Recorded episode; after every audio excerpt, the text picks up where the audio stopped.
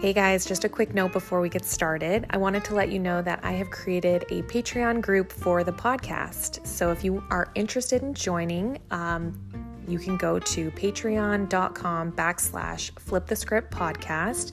And as a patron of the Patreon group, you will get bonus content. So I usually ask six questions um, to my guest every week. Well, this will include a seventh question. The question will change from week to week. Um, so you can join and check it out and enjoy the bonus content. I so appreciate all of your support this past year. This is a listener supported podcast, so I appreciate those of you who have made donations. All right, let's get into the episode.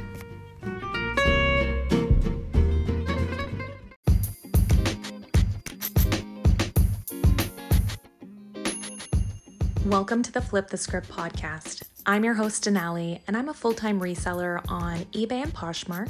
My store and closet name is El Ducho, E L D U C H O, and you can find me on Instagram and YouTube as El Ducho Thrift. Very excited about this week's episode. I had the chance to do a follow up interview with another reseller and also a friend of mine, and her name is Daniela. You can find Daniela on Instagram under the username Ivy and Blush and on YouTube. Uh, you can search her channel by going to the Chronicles of a Reseller. And then, of course, every Monday, check out her podcast that she hosts with Lori Tata, and it's called Thrifters Villa. The last time Daniela was on the podcast with me, it was uh, January 22nd of 2020. And if you haven't yet li- listened to that episode, check it out. It's episode number 24. We had a great conversation then. And I think that this is just a great opportunity to hear, you know, what has happened in the past year for herself personally, as well as her business. Daniela does uh, work for the state. She is a government employee where she lives. And so it's been a very challenging year for her professionally. And then also, we talk about how that worked its way into reselling, which she does rely on as a source of income in her life. Without further ado, let's get into the episode.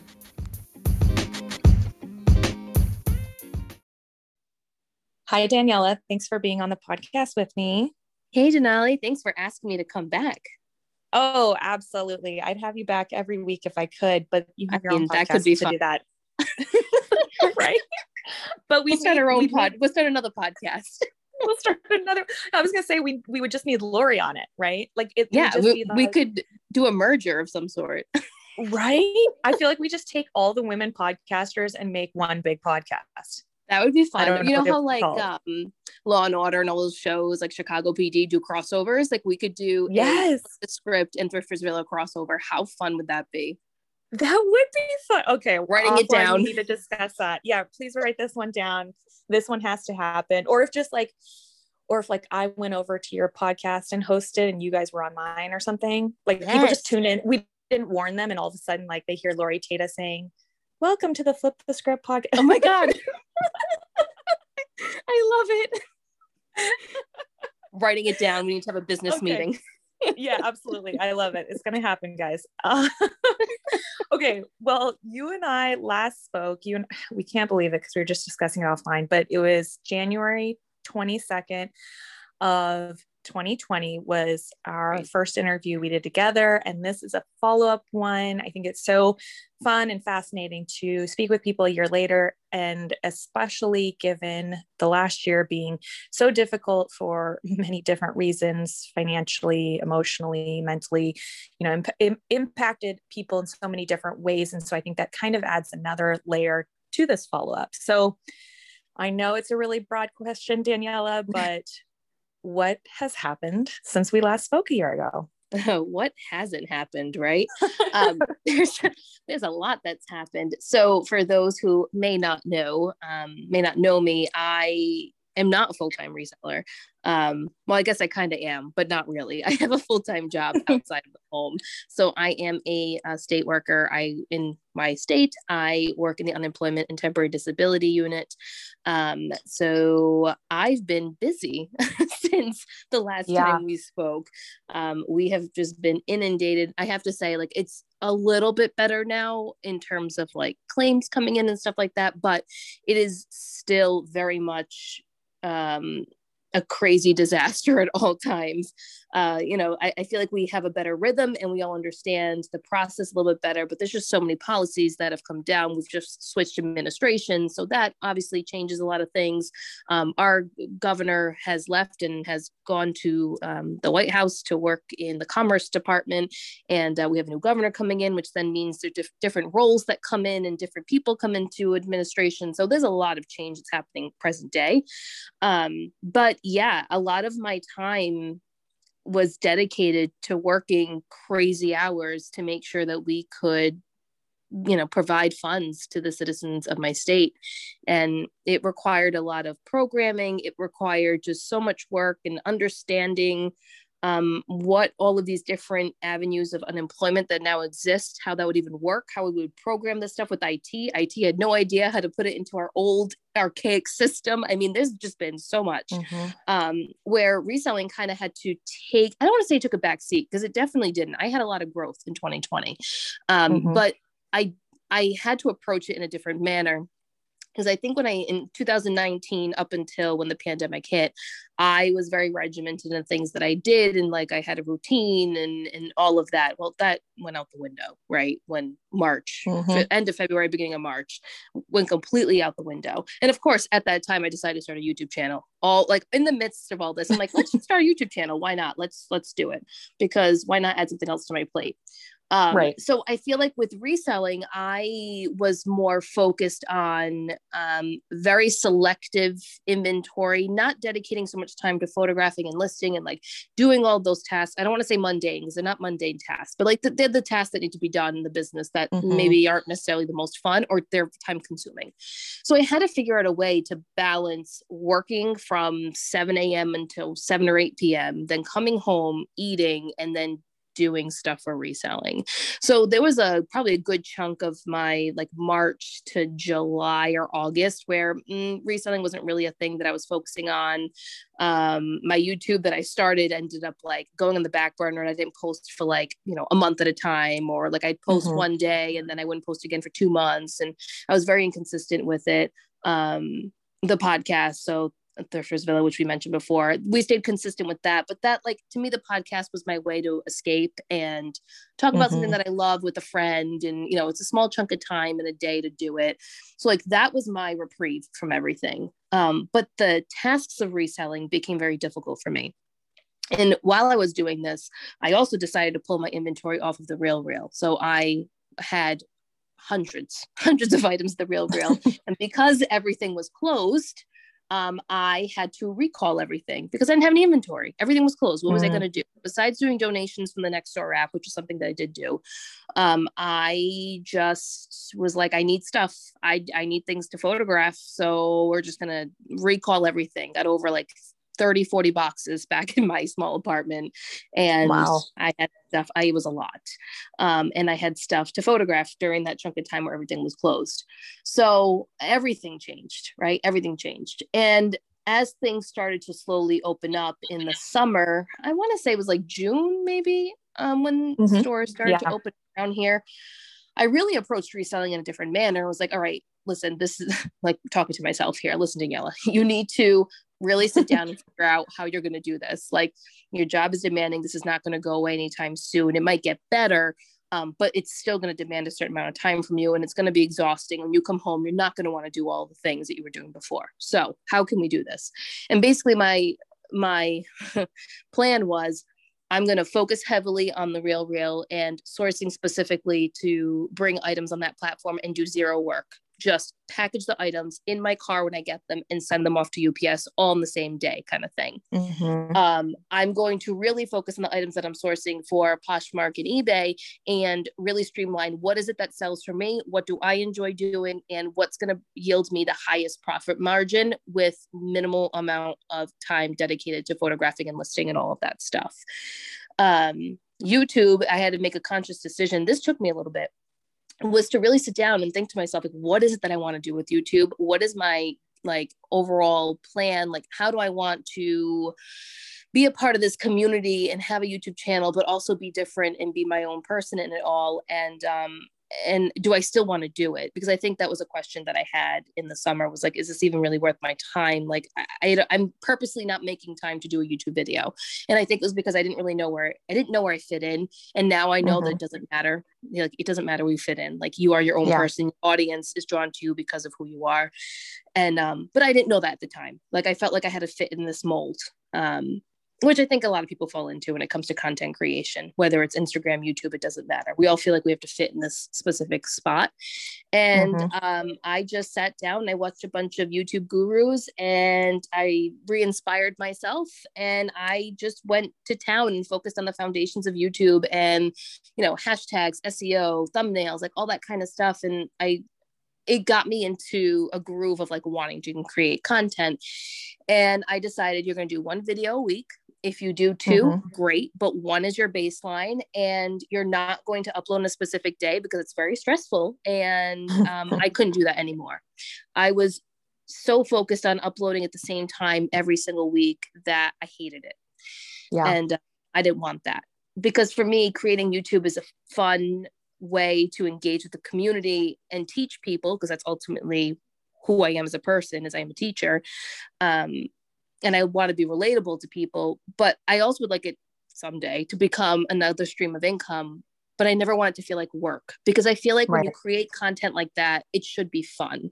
Like YouTube should never feel like, well, this is my personal perspective on it. I don't think it should ever feel like a mundane task that you need to do. It should be right. fun. It's something that um, either it's educational or it's entertainment, however you want to do it.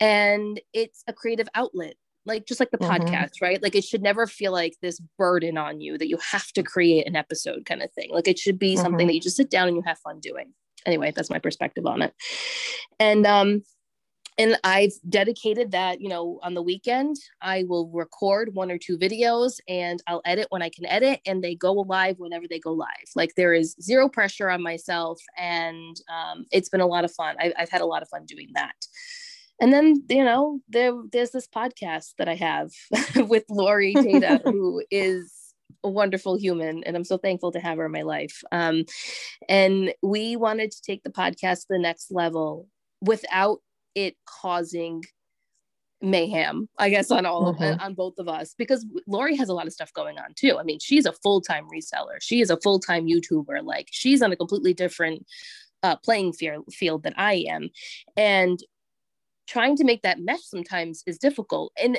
I don't mm-hmm. want to say like it never has caused a riff or anything like that. I want that to come out that way. But it's it's hard to um find that balance where like we want the podcast to grow. So what are these next steps that we can take that we can easily implement within our schedules that are both very busy and yeah. um, still have fun with with creating the content and providing community with with a podcast and um and that's you know we we did a lot of thinking a lot of brainstorming. And um and that has then that evolved in december to us deciding that okay we're hitting our one year mark. What do we want to do? Mm-hmm. and patreon was the next thing and we've been working on that and that just launched today. And Woo-hoo. there's so many great things that are going on in 2021 where it's like 2020 almost feels like a blur. Um, all these things happened right? Like you sit down you actually think about it and you talk about right. it but a lot of it's like that really happened. Oh yeah okay yep i remember that and i remember how depressed mm-hmm. i was when that happened how stressed out i was but like i don't even focus on that because things this year and i know it's only it's going to be march tomorrow but um things this year so far have been really good and i feel like all the things that i experienced in 2020 have only put me in a better place for 2021 and beyond. So that's my spiel I like it. I oh my gosh, as we were talk as you were talking, and I know I say this often in my podcast, but I was like, okay, I want to ask her this. I gotta ask her this. I gotta ask her this, and I didn't write any of it down. So I'm gonna. I hope I remember it all. Um, okay, so the first thing I wanted to ask you was um, that I don't think you mentioned, but I was just curious about. I know that early, I think it was early on in the pandemic last mm-hmm. year, mm-hmm. um, when you did some like reseller, not so mystery boxes. Mm, yeah, yeah, yeah. Um, you know what? What time period was that? Like, do you remember what part of the year it was when you were that doing that? was March and April, I okay. believe. Yeah. Right. Okay. So it was early on. So, um, you know, you've mentioned that your job was uh, very busy uh, mm-hmm. this time last year or mm-hmm. early on in the pandemic. Um, I'm still, I'm sure it's still very busy and stressful, but um, early on it was more so than you could have ever probably imagined. Um, so, what was your motivation at that time to do boxes? Like, were you just thinking, I need to liquidate my inventory? I don't know if I'm going to continue doing this. Like, what was your thought process with that? Yeah so i think that i had two things that i was really thinking about one was i wasn't really making that much money on um, the reselling platforms because i wasn't listing as much mm-hmm. because i didn't have as much inventory coming in so my first thought process was so i also want to just say before i even go into that yes i have a full-time job but because reselling has been in my life for the last two years and i rely on my reselling money for a lot of things um, whether it's for savings paying off things bills whatever like that money is almost essential now in my life because i've had it for so long. And um, would i survive if it was gone tomorrow? Yes. Would it sting? Yeah absolutely because i've now learned to adjust my living expenses to what I make in reselling, right? Mm-hmm. So I just want to throw that out there. But my yeah. so this is why I created the boxes in the first place was people needed inventory, full-time resellers needed inventory and they had no way of getting it or they weren't getting enough donations or things that they could um, sell, list and sell themselves. Mm-hmm. I wanted to be a person that they could go to to get really great inventory at an affordable rate um, I also didn't have time to focus on all of the inventory that I had. And I was at a point where I felt overwhelmed by it all and I needed to just get rid of a lot of it. So it kind of went hand in hand. And then I think another part of me was just kind of like, I'm done. I don't want to look at this anymore. And whatever I yeah. get out, great. And I'm just going to start over when things reopen and I can, I can kind of refocus a little bit better. So I think those are the three things that kind of lined up. So it wasn't two, it was three um, that lined up. And um, I totally lied to everyone. It's all right. Um, so those are all so the when, factors that kind of came into it. Right. And, and I'm just curious, you know, uh, when you did that, I mean, how much of your inventory were you able to get rid of? Did you get rid of all of it? No, not all of it. I okay. gave up. I didn't give up. I helped the community and I uh, created 38, 39 boxes. And I want to say I was wow. at like 600 pieces of inventory and I went down to 378, I think was the number. Wow yeah so it was a lot. And then one so right after i did those boxes is when i reclaimed everything from the RealReal but that was with right. intention because everything was already marked down the RealReal and i was going to lose out on money. So there you know it was twofold. I didn't want to lose out on that money um, and right. i also would have good inventory you know in a different bracket that i could then photograph and list and i could kind of do it slowly. Um, and i knew the things that were there were not flawed you know everything was in great condition. So um, it worked out. But yeah, I got rid of a lot of inventory and it was great. And I still do them from time to time because people really liked when I did my not so mystery reseller boxes. I just did the other day, I think it was on Friday, I posted, Hey, I had, I had a bag of shoes that had been sitting in my parents' basement for I can't tell you how long. And I just, they're like, some of them were spring shoes. And I think I bought them back in like November. And I was like, Yeah, I'll get to it eventually to list them. And I usually list mm-hmm. things all the time, but like this bag of shoes just sat here and I never did anything with it. And uh, I was like, you know what? I'm just going to make some, I'm just going to make two boxes, put it out there and see if anyone wants them. And they sold basically immediately. So um, I know people look for them when I do them and I have fun mm-hmm. doing it. And if my cost of goods is low enough, I have no problem creating them all the time. Um, it's just hard to get things at that cost that then makes sense for me to ship them, especially shoes. You know, that, right. that's, that's a tough one. But yeah, so I still do them from time to time. And is it something that I might implement um, in my business going forward? Yeah, I think once um, I move and we're in a, a, home, like a you know a real house and not an apartment, uh, mm-hmm. I'll be mm-hmm. able to do it because I'll have the space. I just don't have the space to to continuously right. do it. If I'm doing it, it's because I need to make room for stuff. like that's and I'm it's done intentional. Looking at things. It's 100 percent intentional. okay, so uh, you know, not long after you were doing the boxes or kind of at the, around the same time you started reclaiming those items from the real real.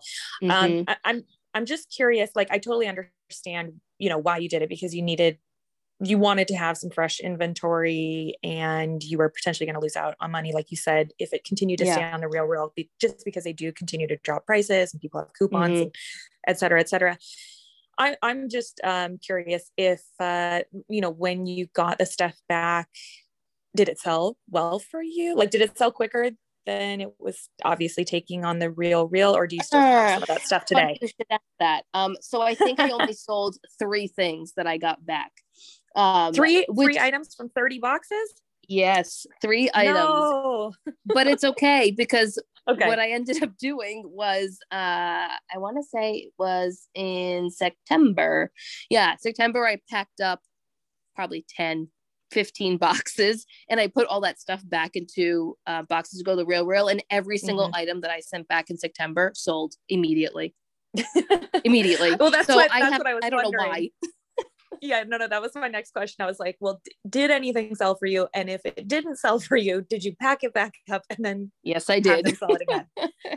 well, and I think that, you know, you know, you've taught me a lot about the real real and that that just being a tactic in general to reclaim items uh, mm-hmm. if the mm-hmm. prices drop too low right and sending it back yep. in because then it'll get priced back up but i think also you know you reclaimed the items earlier on in the pandemic where people were likely not or possibly not spending as much money on luxury items Correct right? Um, yep. And then re-sending it back in in September when maybe the economy was feeling slightly more confident in their yeah. I habits. think a lot of that had. I think a lot of economics has to do with it and you know stimulus checks going out people were getting unemployment checks the additional stimulus attached to it and then it you know it re-upped again twice so um, I think that absolutely had a lot to do with it. Um, I think the luxury market in the beginning of the pandemic was hit hard. And I think since then it has actually grown. I think the luxury mm-hmm. market is just doing really well right now. And there's a lot of, I mean, that's like an episode all in itself where we could talk about that. But um, you know, I, I do think that played a part in it. Yes. I think that once things started to feel better, right? Like whether they were or not was irrelevant, but people felt like they were going out into the world a little bit more. There were still, there, you know, like today, there are still more restrictions, but you're able to at least um, somewhat feel like a normal human going out into a mm-hmm. store.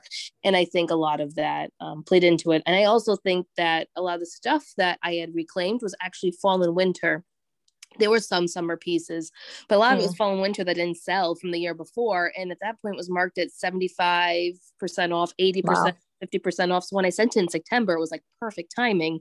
You know, they're going to get it listed right away because that's the stuff that's going to start selling in September and October. And I think that really helped too. So, you know, it, seasons are always a part of selling. Yeah. And I want to come back to the real real, but I want to ask this other question before I forget, which is that you, you mentioned that kind of mid to later on in the years, you know, um, when stores open back up and stuff, that the way you start to look at your business was that you wanted to only be sourcing items that what you was it that you really liked or you're passionate about? Is i can't remember what you said in your words. It, it, a mix of both. So items that i was yes passionate and and enjoyed sourcing right? And then items that also yielded me a higher profit margin to really maximize the amount of money that i'm making and the time that i'm putting in. Because i think that's something that a lot of us don't really so if you're a volume seller it's it's a little different but i'm not a volume seller. Um so for me if i'm going to be dedicating i don't know i probably dedicate 30 to 50 hours a week on all reselling tasks whether it be mm-hmm. listing photographing podcast all that stuff right? Youtube anything related mm-hmm. to the business. Um, it's anywhere between 30 to 50 hours. It just depends on what's going on. Um, so if I'm spending this much time, then I need to make sure that my profits match it. And that you know and, and that's where like all these formulas come into play and tracking and all that kind of stuff and i had to really sit down and look at the things that um, sold well for me the brands that sold well for me is are these things that i can get online in stores wherever like how can i make this all work and still have um, a low buy-in cost and be able to make the amount that I want to make to then take home net the amount that I that I need to hit X, Y, and Z, whatever it is financially that I need to do. Um, and that you know, it's a hard conversation to have with yourself. I think, yeah. whether you're a volume seller or not. Um, mm-hmm. I just think understanding your time, which I know you talk about all the time, Denali, about time and investing in various tools, whether it be a virtual assistant um you know this new app Flyp which you've you know brought me onto and and you know all the possibilities Ooh. that are out there. Yeah. um yeah i just think it's so so important in any business. It doesn't matter if it's reselling it, any business that you have just maximizing your own time and making sure it's worth the efforts on certain tasks. Yeah. Yeah time is money. Um especially if you're working a, a another job like you are. Yeah. I, I always I always bow down to the people who are working, you know, whatever quote unquote traditional jobs, right? Nine to five, yeah. whatever. I mean, not every job's nine to five, you know, it could be 11 to seven or seven to 11 or, um, and then do reselling on top of it because for me, I never did it in the way that you or many other people do. And uh, the workload is insane you know what i mean? But but i get that people have financial needs or financial goals and this helps them meet that. And so yeah i mean my hat is always off to the people um, who are in that position. But you know you, said that it's a really tough conversation that you have to have when when um, kind of switching your mindset or your business strategy in that way. Mm-hmm. and I, i'm just wondering for you you know when you went back out into sourcing like what sort of like maybe hard decisions did you have to make at the store? I mean, what's, you know, I, this is not a NOLO or BOLO list necessarily, yeah. but when you saw stuff in the store, like you had to look at this item and you're like, I maybe like, for instance, maybe you were like, I can't pick up this Madewell item. Like this doesn't make sense for mm. me. Yeah. I mean, I think those are conversations that I never really had with myself before um, the pandemic hit. Mm-hmm. I, I, mm-hmm. think that uh, the first thing that I should mention is that the prices have dramatically changed since stores have reopened around here, right. and and they're not going down. If anything, they're going up. Like you know, we all thought maybe because they just reopened, you know, the prices are mm-hmm. high for mm-hmm. that reason. No, they've just continued to climb, and a lot mm-hmm. of it mm-hmm. that they know that the majority of their clientele are resellers, and um and, and, you know and this is where resellers get a bad rap right? Because um people get mad and say that we're driving the prices up in the thrift store. I think it's a combination of things. I think right. you know yes i think resellers play a part in it but i also think that the demand is so high in thrift stores now given that most people shop in thrift stores. Like it's the cool thing mm-hmm. to do and they're and they see that.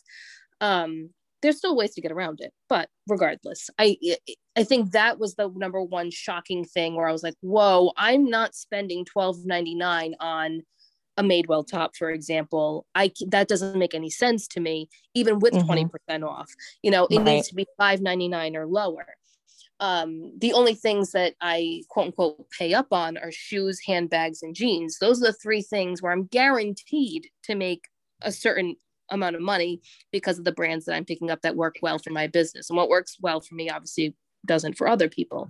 So you bring up Madewell, I can sell Madewell jeans for 60, 70, 80 dollars. No problem. Mm-hmm. Um, some people can't. But I think right. there's a lot that goes into it, understanding your customer. I mean, this there's like a whole host of things that go into it. Um, right. I I will say I don't pick up all luxury things. I have left behind Tory Burch. I've have left behind Gucci. I have left behind Christian Dior. You name it, I have left it behind. Does it hurt? Yeah, it always hurts to leave those things behind. But it's necessary because the pieces are either too worn, too damaged, too vintage to the point where like it's not even going to sell on the real real. Does it matter that it's vintage? Um, unless it's a collector's item of some sort, which is very difficult to find. It doesn't mean it doesn't happen, but it is difficult to find. Um, mm-hmm. Maybe it's just outrageously overpriced and just because it's luxury doesn't mean I need to pick it up. Um, mm-hmm. I think mm-hmm. there's a lot of those conversations that I have with myself now, where before, um, like I would pick up every Eileen Fisher piece. I will never pick up every Eileen Fisher piece. I honestly bypass Eileen Fisher 90% of the time. I don't mm-hmm. pick it up.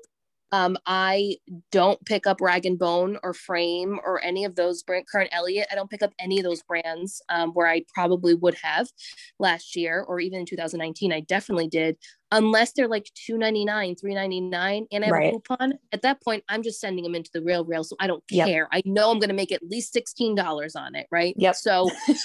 yep it's a guarantee I'll make 16. So I'm happy with that. But like there, there's a lot of those um, situations that now like there's brands that I would have probably never picked up last year that now I do pick up because people are looking for them. For example, mm-hmm. and I bring this up all the time because you're the one who told me about it and it's Juicy Couture. Oh. I would have never, oh.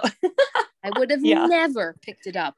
Yeah. I have sold every Juicy Couture piece, um, velour or fleece, zip up or pants between 50 and 75 dollars depending on the graphic that's on it so oh, like wow. that's something i would have never looked at mm-hmm. ever but trends change things change yes. and the price points haven't necessarily like the thrift store doesn't necessarily know that yet and um, it's worked in my favor you know mm-hmm. so i mm-hmm. think there's there's a lot of balance that goes on and i think as trends and things change in the fashion world because i think we're in a really weird year this year with fashion there's mm-hmm. so many mm-hmm. different things happening in the fashion world um, yeah. and i think it's dictating our sourcing big time because um, i don't know i just we have to kind of be current with the times but yeah i'm having i am having those different conversations with myself but i'm glad i'm having them because it's made me a better business person because i'm not a volume seller yeah no I, I think that that's really important i think well i think regardless at any point in your business whether you be a high volume seller or not like you know i have to have those conversations with myself right like yeah. i have to think about what's going to make sense for me you know what worked for me last year might not work for me this year you know what i mean and it yeah. and change is hard oh my god is not yeah. easy so whether it be pers- personally or or in your business um but going to the real real um mm-hmm. so i have started you know i've sold there in the past but i've been utilizing it more recently. Um, and you were somebody that I turned to for advice with it. So when did you start selling on the Real Real? And, you know, how much of your business, I don't want to say relies, but I guess for lack of a better term, but how much of your your income for your reselling business comes from the Real Real? I guess to just give us kind of an idea. First of all, the fact that you're coming to me for anything is astounding, but no, um, truly. I mean, you know, when people message me on Instagram and they're like, you know, tell us about what you're doing for the real real, I'm like, I wish I could. I'm like at its I at its at its absolute simplest, I just look at the accepted brand list. Mm. I look I look for those brands and I send those brands in. That's that's my thought process. And I don't think I'm not necessarily recommending my strategy for it. I think that you I think that you could probably give some better advice because like you said, not all brands maybe make sense, or you've said this in the past that I've heard, not all brands necessarily make sense to send in because right, you might get super excited, like, oh my gosh, I found this pair of Tory Burch jeans, right? Um, yeah. But if you, you know, if you're at the store and you're like, oh, they're 10 bucks, that's a steal. I'm going to get them. Right.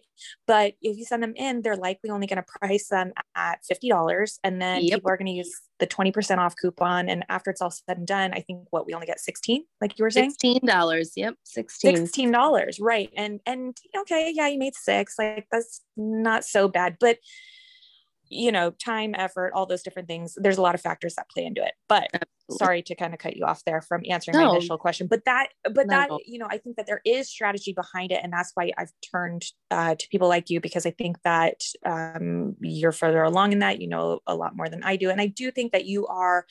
You know, I do sell at a higher volume. Um, eh, but I think if somebody is being strategic in the pieces that they're picking up, that's where I think that actually you are a much better source for that sort of information. So go follow Daniela is what I'm telling you. But anyways, okay, back to my question. Yeah, yeah. Thanks. but no problem. Um, I probably, I want to say I've probably been sending things in there for about a year and a half now at this point. And when I first started, I had no idea, right? Like I went in blindly. I was like, I'm going to send all this great stuff I'm finding at a thrift store. I'm going to make so much money, which is obviously not the case, especially when you're first starting on the real rail because you're at the um, lowest commission rate, which is 40%. Right. Um, unless you start off as a business seller, which is a totally different conversation. Uh, you start right. off at a higher commission rate. But I don't have the business seller um, feature at the moment. and it is something I'm looking into. But right now, I'm just selling as you know sole proprietor at this point. And uh, okay, so here I am. I'm sending things into the Real Real, and I was probably making I don't know, hundred dollars here, hundred and fifty dollars there. I wasn't making a lot of money. I did come across gold at one point in time, and you know I made fourteen hundred, which was the most I had I, at Whoa. that point had ever made on the real real, and it was off of one piece, and it was like, okay, I can do this kind of thing. Like that was when the light. Wait, wait, wait, wait. What's the one piece? Okay, so here's the story. I went to the bins in New Hampshire and I was looking through a picked over bin, which is like what I suggest everyone to do if you're a reseller. Go through the picked over bins. So mm-hmm. I'm looking through and there's this floral dress that kind of sticks out. And um, I felt it and I was like, oh, this it feels like you know one of those cheaper fast fashion brands. Um it didn't have a lining or nothing. And i was like oh but it's kind of cute. Like what's the harm in me grabbing this? I didn't even see the brand yet at this point. I'm just going to grab mm-hmm. it put it in my cart. So i go back and i was with my husband that day because in the beginning he would come with me to the bins. That's not the case anymore. Um so I, I pick up this dress i'm looking at i'm like oh oh, this is Christian Dior. Now, this oh, is my wow. first time ever finding a, um, a luxury piece, never mind the bins. It was my first time ever finding a luxury piece, ever, ever in my mm-hmm. career. So I was super excited. But then I'm looking at it, I'm like, what is this? It had another name on top of it, L Imagine or something. And I was like, oh. this can't oh. be, well, I didn't know what you was going to say. Yeah so I didn't know that there was a collaboration many, many years ago with Elle Imagine and Christian Dior, but there was. And there's they're like museum pieces. I didn't know this. Mm-hmm. So I looked at him like, I think this is fake. Like it doesn't have a lining. The zipper looks awful. Like I, I can't imagine this is real. Um, mm-hmm. and Matt was Matt is my husband, and he was just like, you know, just take it. What's the risk? A dollar? Like, send it into the real real because you've been wanting to do mm-hmm. that. Like, you want to you want to focus more time on it. Send it in. They'll tell you if it's real or not. If it's not real, they send it back. And then what's the harm mm-hmm. in spending a dollar on it? So I said, all right, fine. I started doing more research on it. I'm like, no, I think this Elle Imagine is actually something. I just don't like. I don't know the history of it, but it looks like it's in museums. I don't really know. Mm-hmm. Anyway, send it in they go they accept it immediately and they list it under their like editors picks area which mm-hmm. is like where a lot of um a lot of movie producers or um people who work on movie sets actually go into these editor sections and mm-hmm. they grab a lot of pieces for their inspiration or for actual movies. So anyway, they put it, I saw it said editor's pick, but the price wasn't there for probably two weeks. So they had probably sat on it and they were probably doing their own research on their end. Then finally one day it went live and it was listed at $1,400. And I was like, I'm sorry, wow. what? you know, and it was mind blowing to me. It sold within the first 24 hours, sold.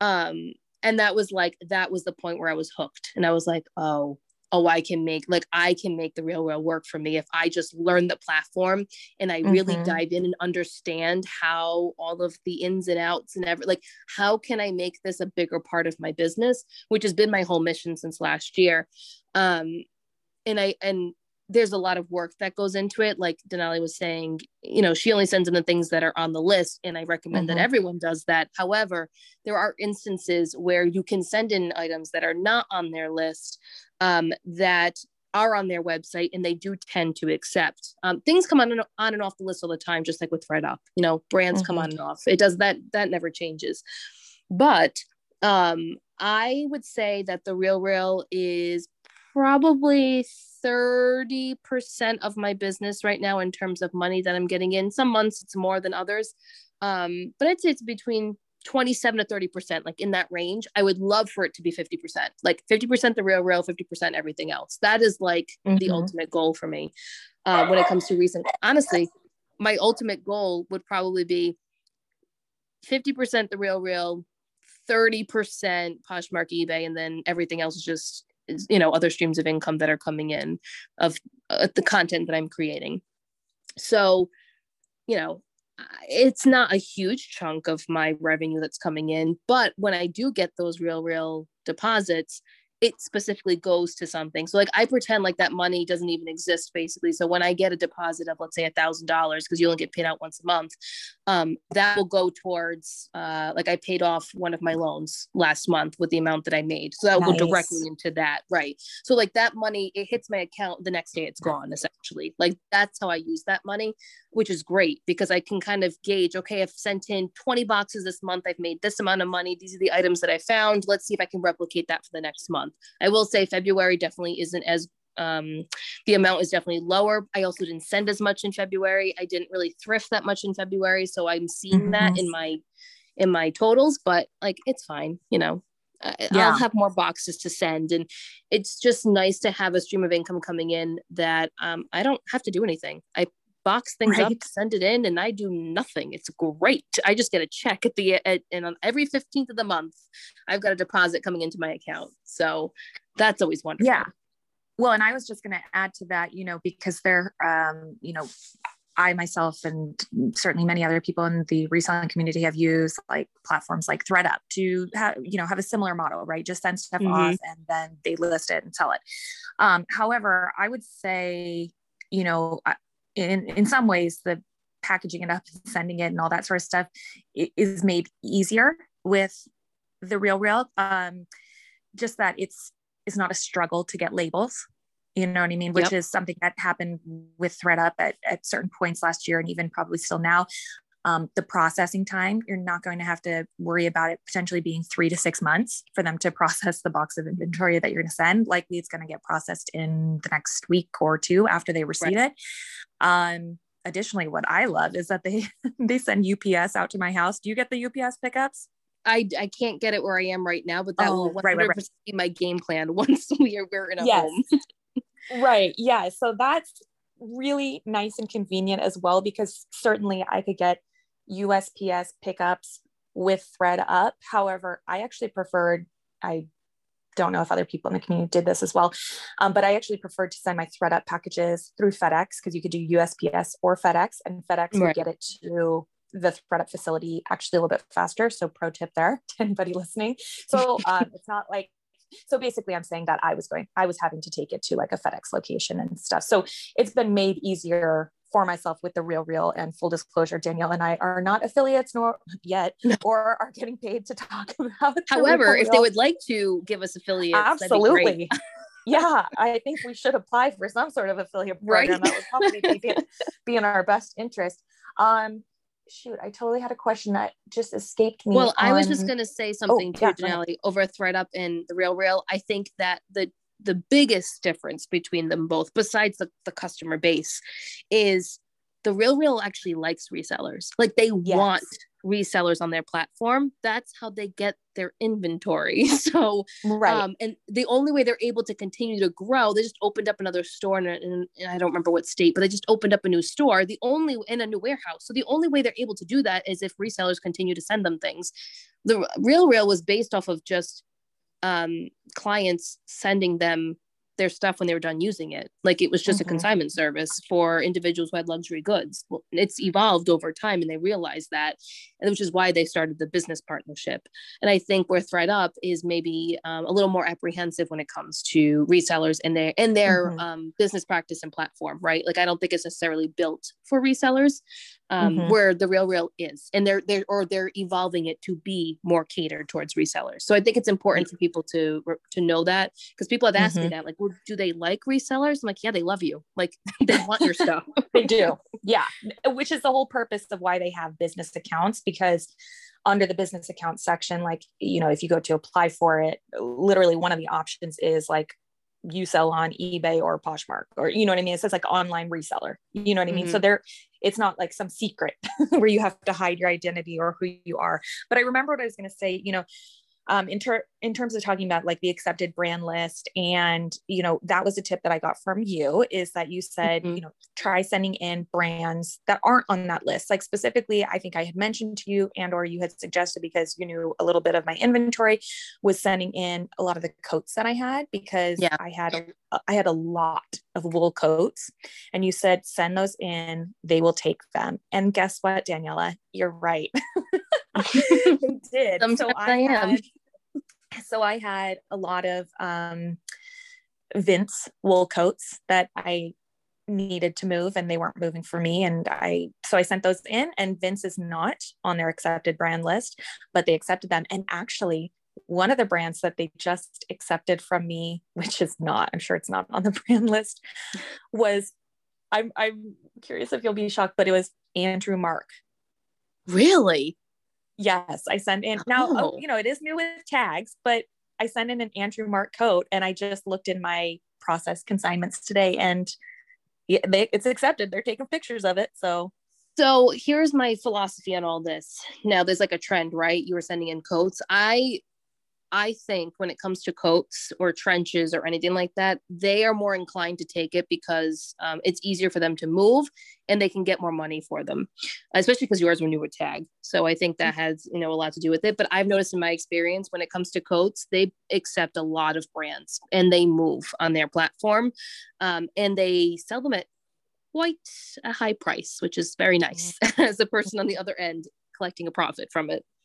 Right so I guess you know to somebody who's listening who's who's thinking um Daniela Denali that's great cool but I don't have any of the brands that are on these lists to mm-hmm. send in um, mm-hmm. we don't you know I live somewhere very rural where we don't have these sort of items in my area you know what do you say to that are they totally out of the game or is there you know is there a way for them to get in yeah I think well first of all I think that if you live in an area um that has a lot of hiking or anything of that nature, a lot of outdoorsy type things, they accept Patagonia, they accept Sorel, um, they accept the North Face. So those three things right there, if you can find them in your area, they take them. So uh, don't feel discouraged if you feel like you don't have the right items. I I can, and I, I don't want to say guarantee, but more likely than not, you'll be able to find at least those three items in your in your area. Because Patagonia, I feel like is something that you can find almost anywhere um, mm-hmm. maybe not in the best condition, but you can find it. Uh, the other thing that I would say is um, source online. I source mm-hmm. online all the time for items, all the time. You, I mean, it takes work. It's not easy, obviously.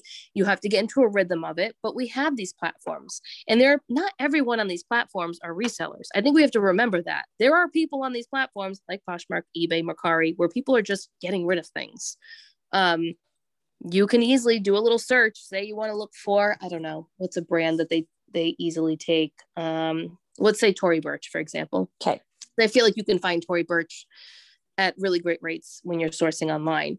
If you mm-hmm. can bundle a bunch of tory burch tops and you're paying i would say seven dollars or less per top with shipping okay? You have to include shipping in this because shipping is a cost. Mm-hmm. um I say you do it because they're going to price most tops are going to price fifty dollars, like we said. They're going to use a coupon. You're going to make sixteen. You're still you're still yielding a profit. You're doubling your money at least at this point.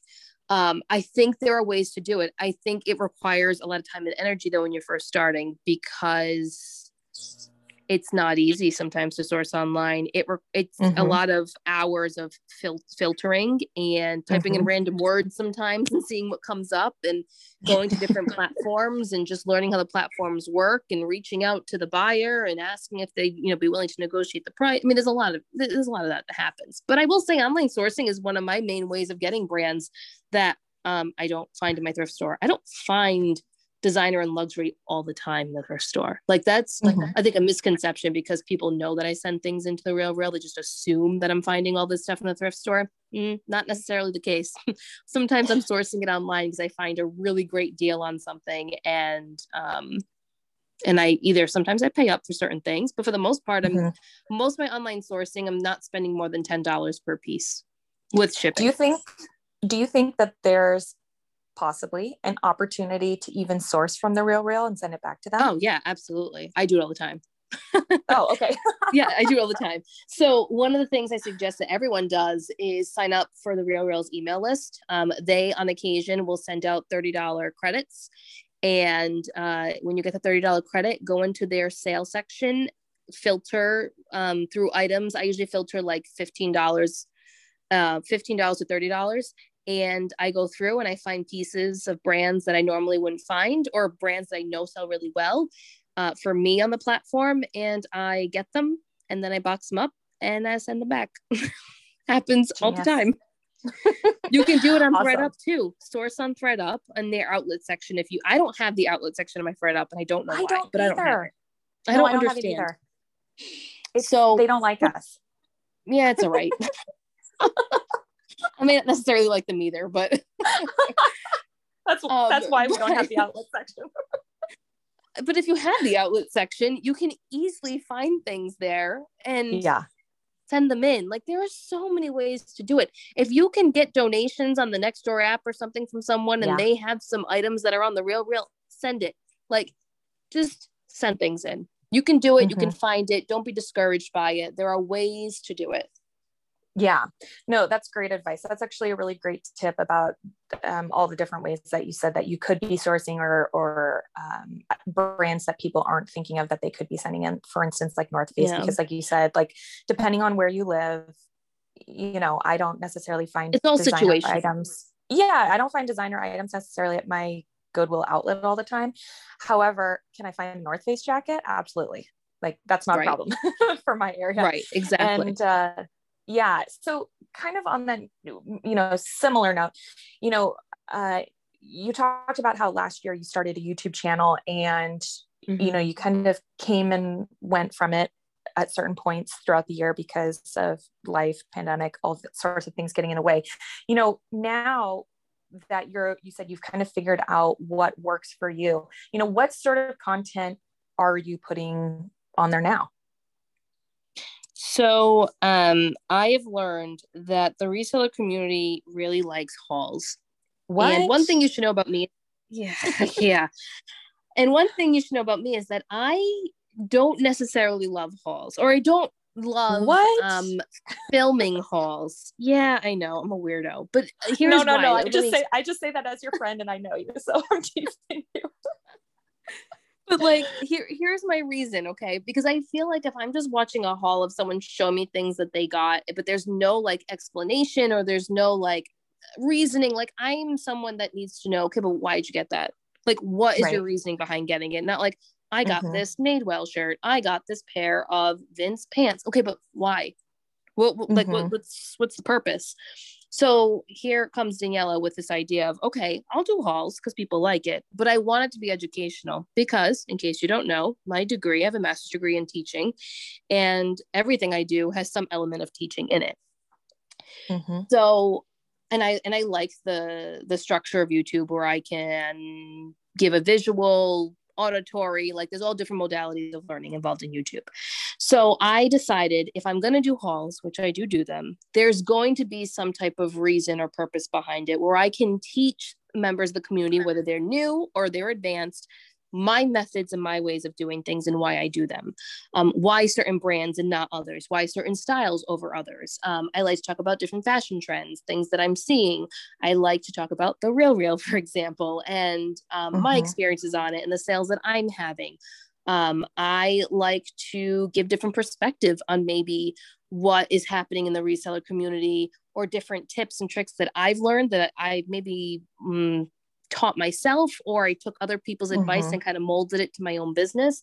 That's kind mm-hmm. of the mm-hmm. whole purpose of my YouTube channel. I want it to be a safe place for people to come in and not feel like they need a certain, like they have to be at a certain level. Um, I want it to be geared towards all levels of reselling. I want all ages to feel included. Um, I try to break things down in a way that is um, simple, but yet you feel like you came away with good information.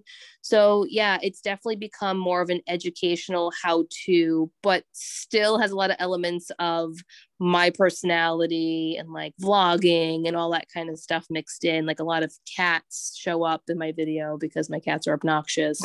um, I, I don't have a space to really like film so i'm always in my bedroom like near a window and there's cars and rescues and stuff in the background. Like this is not professional whatsoever but i, I just have fun with it. And, and i think um, people have people that do watch my channel have learned more about like who i am as a person and understand like my sarcasm and just who i am without really mm-hmm. knowing me on a one-on-one basis you know? And that's yeah. really what it's all about for me. Like i just want to have fun with it. I want people to have fun with it but i also want them to learn and take something away from my videos. Yeah, absolutely. And I'm sorry, did you say that you're doing some of the content on the Real Real? Yeah, so I real? have uh, videos that uh, once a month right now that I am doing where I basically break down my top sales that I had on the platform. Mm-hmm. Here's the other thing too. I yeah. don't really love what sold because I feel like they get a little boring and people tune out. So I like yeah. to talk about like five of the best and like a few like maybe three of the worst or like things I was surprised by and, and show and highlight mm-hmm. those items the most um, so that's how i'm doing it and it seems it seems like people are responding to it and that they like it and it's mm-hmm. helping them figure out how they want to send things into the real real and i also think it's encouraged people to start you know sending things in i feel like the real yeah. real always has people always have hesitation when it comes to the real real like oh it's only luxury like no there's more right. on there than just luxury but um yeah mm-hmm. so that that's been a lot of fun i am um in the process of creating um like a playlist to help people um mm-hmm. maybe get started in learning the website itself kind of thing you know just very basic general things um to encourage people to do it because there's no yeah. reason for you not to be doing it yeah no that's great and i think that again you know i'm i guess i'm kind of driving home this point of the real real because you know i feel like people have been talking about it more in the community for the past few months, even though obviously it's been around for a while. Just I think with the transition uh, that ThredUp has made towards resellers, people are just trying to think, well, how can I outsource and automate my business in other ways? And obviously, again, we talked about the real, real brand list being more restrictive. However, I think that it's um, that it can still work for people in their business model. You just have to figure out how it works for you. Um, but I, I, guess I would recommend to people that they check out your channel because there I don't feel like there's a lot of reseller channels for the most part, if any, that are putting out real, real content. I mean, there's you and then there's Jack, and then I don't know anybody else, but that's maybe my own limitations there. No, so I think I, people I should think, check that out. I don't think there's that oh, many people ahead. doing it besides Jack and myself, and there may be some other people out there, but in terms of like creating educational content around it, I, I right. do think it's a small little cohort of us. no, I, I, I agree because I think the other content that I see being put out there is actually being put out by um, influencers Blogger. who are being paid yeah. to create content. Yeah, mm-hmm. which is I'm not I'm not saying that there's not value in that, um, but I guess you know thinking about you or Jack, like it's you guys are unbiasedly speaking about it necessarily like you're not being paid by right. them yet i mean, I mean if you're listening nice. the real real i would love to create a sponsored video for you so right right right but you know whereas like other people they are intentionally creating these videos because they are being paid by the company to do and right. these said things so um you know on that note just like uh, in the in the past year a lot of resellers have myself included, created courses or educational content on um, maybe a topic that they're specialized in or whatever. Have you thought about, you know, with like the real real? I mean, you're somebody again that I always turn to. Have you thought about creating educational content, paid educational content in that way? I have. You're a jerk for bringing this up. I know. I'm sorry. you like how I just played dumb? Ah, oh, yes, you did. You totally just played dumb. So, yeah, I have thought about it. Um, I started, I am working on something um, in terms of educational content for the Real Real. I um, haven't touched it in probably a few weeks because I don't know, life gets in the way. But yeah, it is right. something that uh, I am thinking about doing, but I want it to be more than just a real real course if that makes sense. I want it to yeah. be like i want you to learn about the fashion houses. I want you to learn and feel comfortable with authenticating items while you're in the thrift store. I still get things authenticated because there are instances where i'm like i'm not really sure um, and i think it's smart to do that but there's also ways for you to get better at authenticating items and i think that's an important um, skill that every reseller should have in any brand really but in this instance focusing on the designer and luxury market. So mm-hmm. yes i am working on something. No i don't know when it will be done. Yes denali forced me to do it. Just kidding no, I just, you know, I know that you come from an educational background and I think that there's yeah, that's a really valuable skill that people, if they have it, right, um, can bring to this community because if you are, I think if you are specialized in certain topics in this community and you can share this information with others and you can be rewarded financially for it, why not do it? It enriches potentially the lives of many other people for you know now they can pay for vacations that they couldn't pay for you know what i mean? Like brings them yeah. income and also you know kind of fills a bucket for you because right i've talked many times about i come from an hr background and there's a lot of things that i liked and enjoyed about working in human resources. And one of those was like training and development. And so if it on a personal level it feel it fills my bucket when i get to do things that fill you know like um that were like that job that i was doing previously. So I yeah, I, I, feel the same way about YouTube in general too. It, it, fills that educational void that I don't have right now. Um, mm-hmm. It fills that like that purpose. And the podcast is the same thing. Like it fills that right. purpose that I used to have.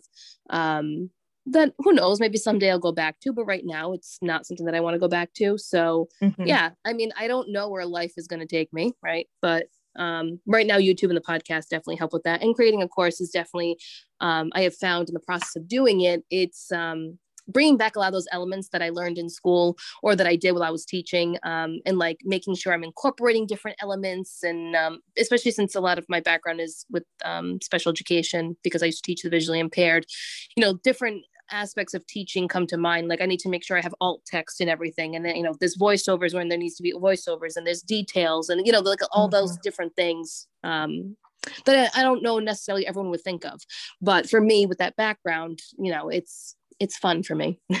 Yeah. So you know on that note of saying you saying well you don't know where the future of everything's going i'm going to ask you about the future. You know where do you see the future of if you can look into your crystal ball of where your reseller business is going you know what plans do you have for yourself for 2021 if you could imagine any? And of course and i'm going to tie into this also you know is there ever a thought for you in your business of going full time or is that something that you're like no nah, that's not something i'm interested in so a long time ago i always wanted to own my own business and i never knew in what capacity. So to have something that I have right now that it's real, right? Like I, I own a real business and I and I have all these things that I do is extremely um I guess gratifying for me. But regardless, do I think that um, I will be full time by the end of 2021? No. do I want to be full time? Um, maybe. I think that it's a loaded question for me because of where I work and the benefits that I have and the security that I have. That's mm-hmm. a lot for me to give up to be my own boss. And I know it almost sounds kind of selfish, but I don't know if I want to give up those benefits and the mm-hmm. retirement plans and all of that. Um, I mean, it's nice not to worry about that. And having the sick time and having, you know, the disability pay there available for me if something would ever happen, you know, like I wouldn't have to worry about where's the mm-hmm. money going to come from. So those are a lot of my hesitations towards it. Do I think I could do it? Yeah, I think it's more of like a five to 10 year plan for me. If, mm-hmm. um, it is something that uh, you know i do decide that i want to do i also think it depends on uh, a lot of other factors like youtube like the podcast like if you know i wake up one day and it's taken off to a point where like you know we're making bank on all fronts then mm-hmm. it's different it's a different conversation there are a lot of expenses that I'd have to really think about. And, you know, my husband and I do very well, but it's besides the point, you know, right. I, I'd be giving up a lot of benefits and perks giving up my state job. Yeah. And that's really where yeah. I stand with it. Yeah, no, I totally understand that. I mean, that's a, that I think is the biggest question that people have to ask themselves when they want to become a full-time reseller is can you give up all the perks and benefits that you get possibly at your current employer and i think that a lot of times on the surface you know it's easy to be like yeah i want to quit this job and be my own boss right um, mm-hmm. but there uh, they're not immediately thinking of all the other types of compensation they're getting in from their employer that you know I mean, right. that we don't immediately think of you just think of your paycheck but you don't think of the cost of medical insurance um, the value in your paid time off and your sick leave and yeah. um, disability pay right like if somebody is you know wants to have a child getting maternity or paternity pay if that's offered yep. by your employer um, there down to the small things. Maybe you get like a discount on your gym membership or it's true. Maybe every every Wednesday your employer buys lunch for the office. That's just one less day you have to buy lunch. I mean, all these little things um, they add up, you know, in the total compensation package. So um, it's not an easy choice to make. So I totally understand and respect that. Um, and then I guess kind of that my part two or part 70 of my question was, you know, like where do you see where do you see like and you know when I say your reselling business, I mean it as kind of the total package, right? Like you've got mm. the reselling that you do on platforms like eBay and Poshmark, you've got the real real, you've got the podcast, you've got YouTube, you know.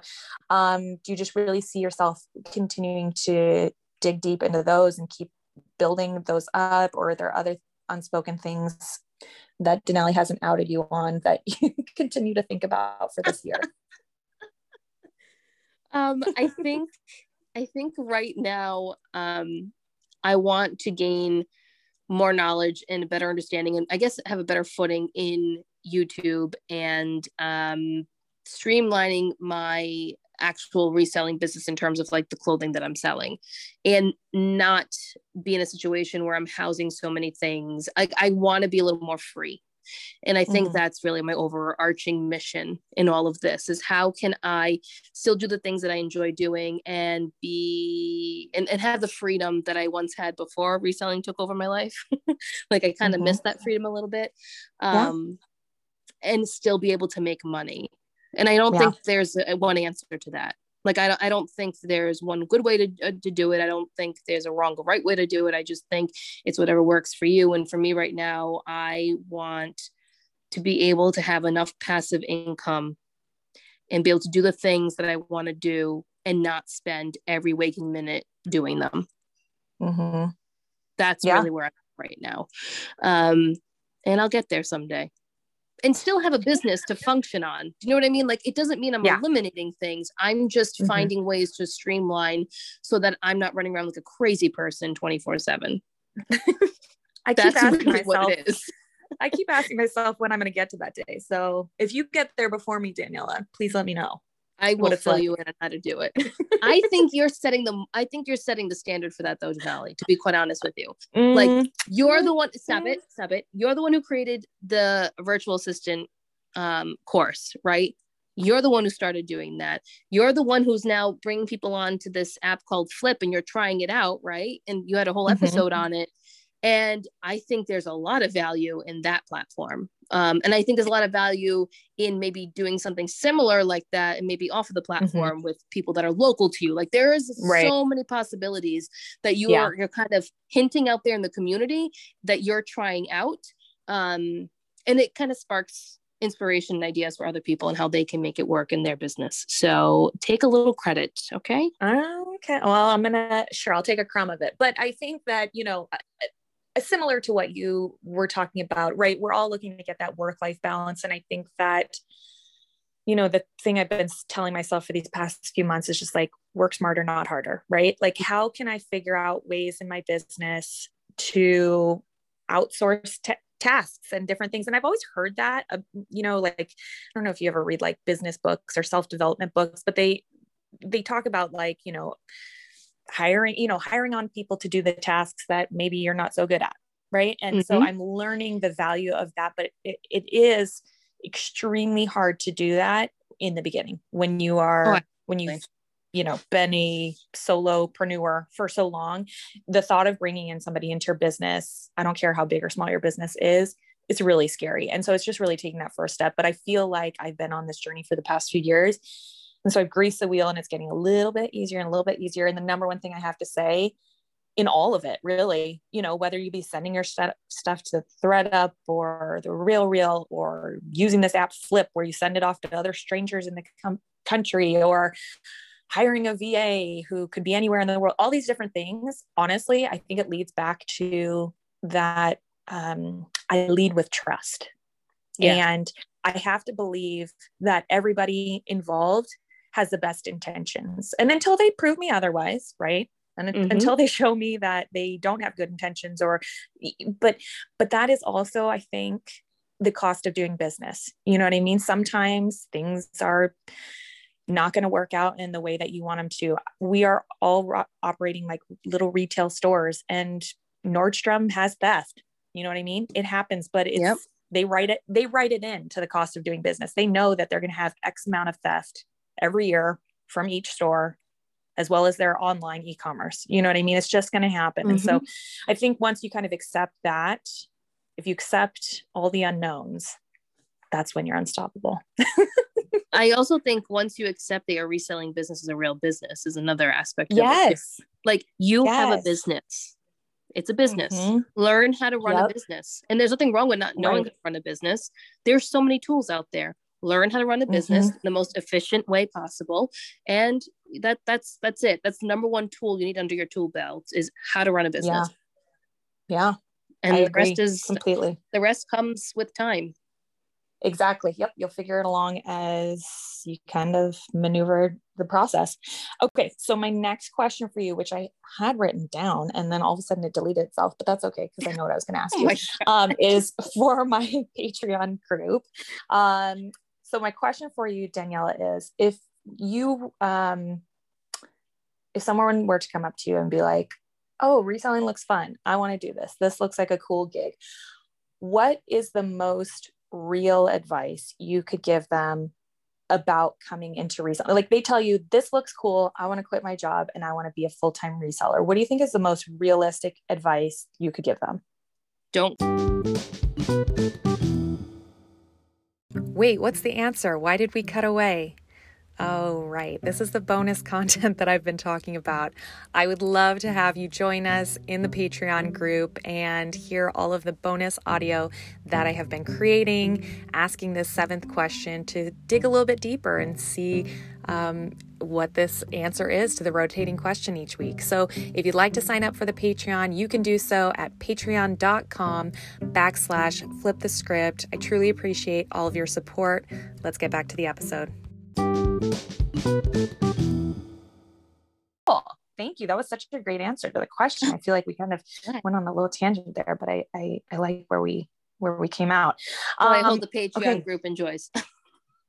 yes, um, me too. Uh, okay, last question for you, Daniela. Mhm. if you could have given yourself a piece of advice back in January of last year when we recorded for Mhm. moving forward this past year, Mhm. what would you have told yourself then? What would you have been like? Do this, don't do that, watch out for this, etc. Man, that, that is a loaded question, Denali. I know. Um, I think I would have told myself to honestly to just stop comparing yourself to everyone else in the community and where they are and what they're doing and just do what makes you happy even though you don't have the same following as them and you don't have as many people Mhm. that watch your content like none of that matters just keep doing it because you enjoy and love teaching others and stick with it because it will be worth it That's good advice. You know, all too often, that is when I ask this question on the podcast, I would say one in every three to four people is a pretty low ratio. they give the advice on don't compare. And I really Yep. hope that for people who are listening, when they hear that over and over and over again, especially when you're new into reselling, I think it's really important to hear. Um, I really hope that they take it to heart because it's a really important message. Um, you know, I always try and tell people no two businesses are alike. Like Daniela and I, even if we had the same sourcing opportunities, like we had the same merchandise all the time in the world, all these different things, it wouldn't matter because uh, at at its core, our lifestyles are completely different, right? Like you, we literally live in opposite ends of the country. yes we do we don't. Our family dynamic is different. Our our partners, our significant others, make different amounts of money, and their employers offer different different benefits. You know Yep. what I mean? There's so many different factors, right? You know what I mean? Like where do you live in a house do you live in an apartment do you live in a condo do you live with family members you know there's just all these different factors that will affect all of our finances in different ways um, and so for that reason alone you just can't you can't compare your business so to somebody else. you can't compare yourself. It's so hard not to because we live in a world of social media. Absolutely. But it will inhibit you from growing if you're constantly comparing yourself. So don't do it. Mm-hmm. It's not good. Yeah. Because I think it's easy when you're like when you look to social media and maybe you're watching somebody's Instagram stories and at, it, at its simplest form, it looks like we are the same, right? Because it, somebody is showing them at, at the thrift store thrifting and you're like, that's just like me, or is showing them Yeah. photographing items.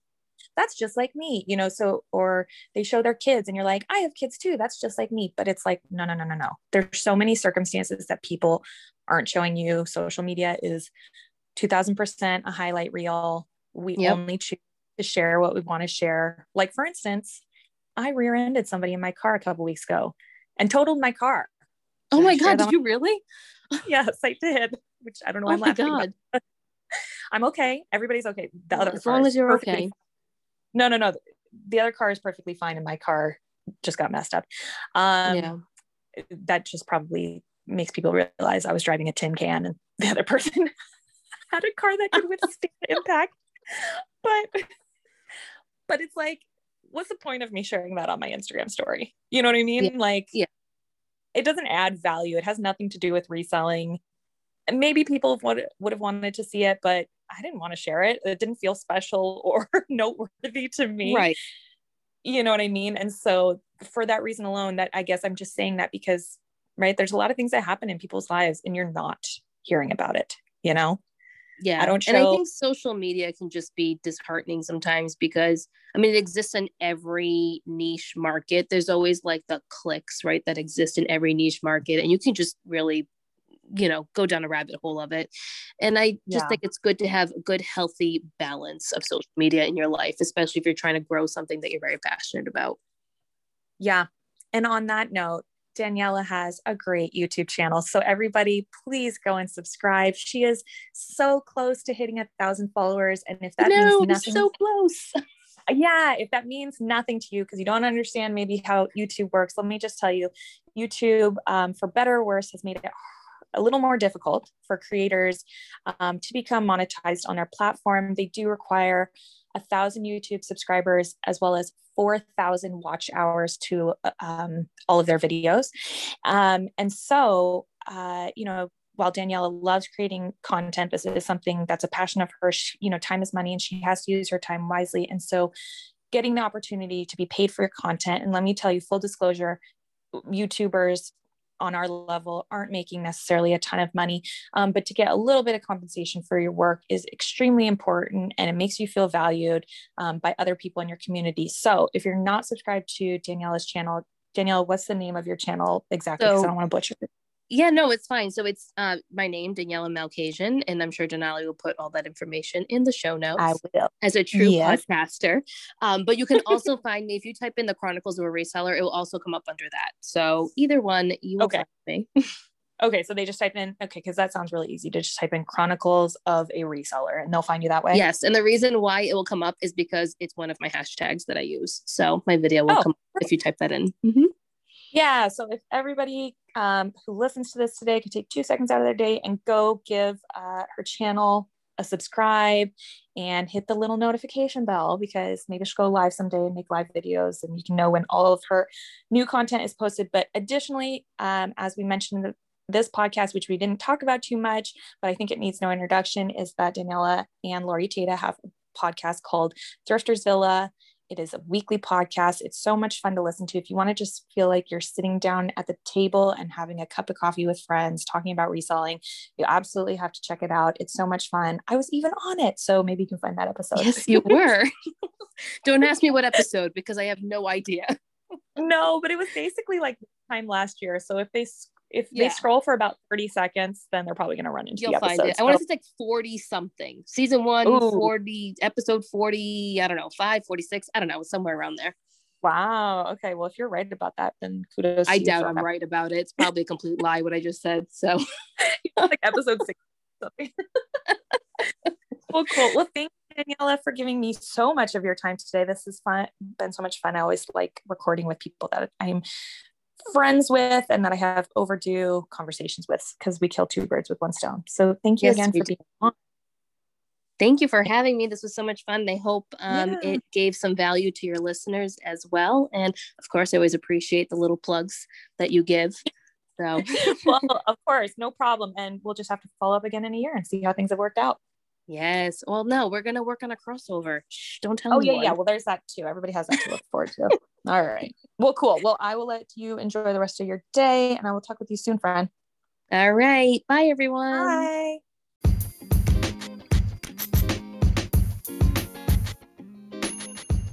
Thanks again for listening to this week's episode. I love listening to podcasts while I work. Are you the same way? I feel like time is money, and as much as I would love to sit down and read a book, I'm constantly on the go and needing to multitask my time. If you're this way, maybe I have something that could save you a little bit of time in your life. This past year, I created a course on hiring a virtual assistant for your reseller business. I made this course uh, exactly for resellers. It's not, I mean, it definitely could be used by somebody who's not a reseller, but I targeted it towards people who are specifically resellers on any platform eBay, Poshmark, Mercari, doesn't matter where you resell. If you're looking to gain a little bit more time back in your life and grow your business uh, in ways that you probably can't even imagine, check out my website, hiringava.com. I will put this information in the show notes for you, but check out my website um, and see the complete course content and see how it might work for you and bring value to you and your business. It's very low cost for the course, but also to hire a virtual assistant. And um, a lot of times people think that it's not the thing they need to grow in their business, but truly, um, time is money. And if you can outsource some of the work that you're doing, especially things that somebody else could be doing for you, what else could you be doing with that time in your life? So check it out, hiringava.com. Talk with you guys soon. Bye.